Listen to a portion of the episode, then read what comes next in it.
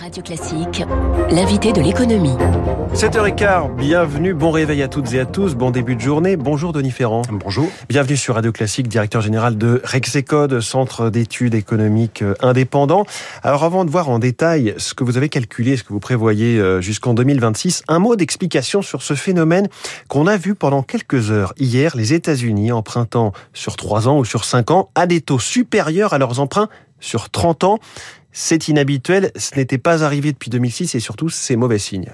Oui, c'est ce que les économistes appellent euh, l'inversion de la courbe des taux, c'est-à-dire que les échéances longues, euh, en fait, ont un coût qui est plus faible que les échéances courtes. Mmh. en fait, euh, ce que représente cette cette évolution, c'est le crédit que l'on apporte aux interventions dans la banque centrale. C'est-à-dire que on fait l'hypothèse que il y a à court terme une montée de l'inflation et donc il faut une montée des taux mmh. euh, à court terme pour réagir face à cette inflation. Ça va être la montée des taux directeurs, hein. cette euh, hausse de taux qui sont anticipées en 2022 pour, la, pour la hausse des taux euh, de, de la Fed, mais que ces interventions vont être suffisantes pour éviter que ne s'emballe véritablement une mécanique inflationniste et que le, la tendance de long terme de l'inflation aux États-Unis est beaucoup plus faible que celle que l'on connaît actuellement. Donc on est face à une bosse. Face à une bosse, il faut réagir. La bosse est très haute. Hein. C'est presque des montagnes russes, si vous me permettez. La, la bosse est très haute et donc il faut euh, il faut aller euh, assez loin euh, en termes de, de, rendement à court terme, mais à long terme, on n'a pas de doute quant à la crédibilité de la Banque centrale à, à ralentir l'inflation.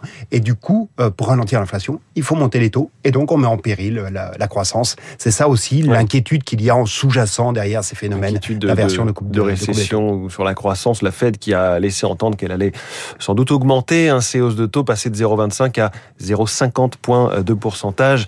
Alors, Denis Ferrand, vous venez de publier vos perspectives de l'économie mondiale. C'était déjà pas fameux hein, avant la guerre.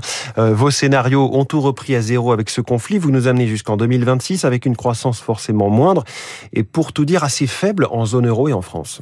Oui, c'est vrai. Alors bon, euh, prévoir à 2026, il y a euh, la, la part évidemment de, de, de, choix, non, non pas d'arbitraire, mmh. mais la part d'hypothèse est quand même très importante sur 2026 parce que, que le point d'entrée a radicalement été chamboulé. Bien sûr. Et effectivement, il y avait déjà avant même la, le, le, conflit en Ukraine, il y avait déjà des, des euh, signes de ralentissement quand même assez sensibles du côté de l'économie. Signes de ralentissement qui étaient associés précisément euh, à cette euh, envolée des prix qui était déjà préexistante au conflit ukrainien. Oui. Envolée des prix de l'énergie, de l'alimentaire et des effets de capillarité qui étaient d'ores et déjà installés, c'est-à-dire qu'on voyait accélérer les prix des produits manufacturés, qui en général sont des prix assez inertes. Et donc, tout ça, ça vous faisait un prélèvement de pouvoir d'achat assez important sur l'ensemble de l'économie et qui était un facteur de ralentissement, en particulier dans la zone euro. Parce que pas de réaction rapide des, euh, des salaires, euh, donc euh, un, un, prélèvement qui se fait sur le pouvoir d'achat de, de, mmh. de l'économie.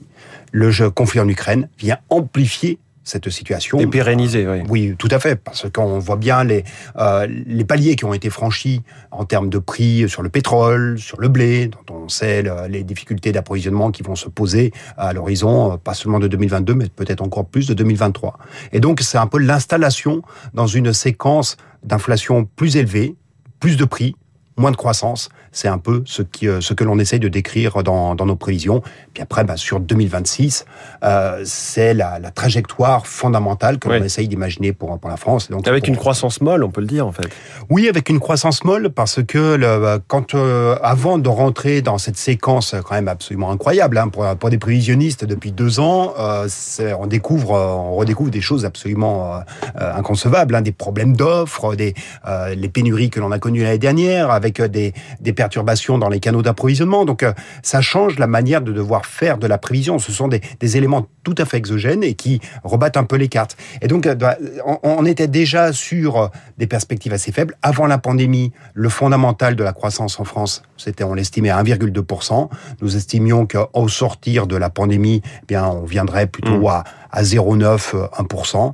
On reste sur cette ligne, c'est-à-dire que le conflit en Ukraine accentue le ralentissement ouais. à court terme, mais il ne change pas la tendance de long terme qui était une tendance déjà à l'affaiblissement. Alors là, ce qui nous préoccupe un peu heure par heure quasiment, c'est le, le, cours du pétrole. Vous ne voyez pas venir de contre-choc pétrolier Non, le contre-choc pétrolier qui est euh, ce qu'on avait connu par exemple en 85-86, euh, qui avait euh, permis d'ailleurs une très forte accélération de la croissance pendant les années qui avaient suivi. On l'avait observé aussi dans les années 2014, 2014-2015, et là aussi, ça avait été vecteur d'un accélérateur de, de croissance. Mmh. On ne le voit pas parce qu'il faut du temps pour que l'offre et la demande s'adaptent à, un niveau de prix du pétrole plus élevé. Et cela risque d'être d'autant plus compliqué aujourd'hui. Alors, il y a les espoirs qui viennent du côté de l'Iran. Ça va être d'autant plus compliqué aujourd'hui qu'il euh, y a eu un recul très important des investissements dans le pétrole. Ces investissements ne sont pas repartis en 2021. Ils sont de plus en plus difficiles à financer mmh. et l'offre va mettre du temps à réagir. On y revient. On en parlait déjà lundi avec François Monnier, effectivement, d'investir. Cette euh, absence de contre-choc et cette absence d'investissement qui nous coûte aujourd'hui, que l'on peut regretter. Merci beaucoup, Denis Ferrand, directeur général de Rexecode. Je renvoie à ces perspectives de l'économie mondiale que l'on peut trouver sur le site de Rexecode. Merci et bonne journée. 7h21. Un, nouvel, euh, un nouveau candidat à la présidentielle dans l'info politique de David Doucan. Aujourd'hui, c'est Nicolas Dupont.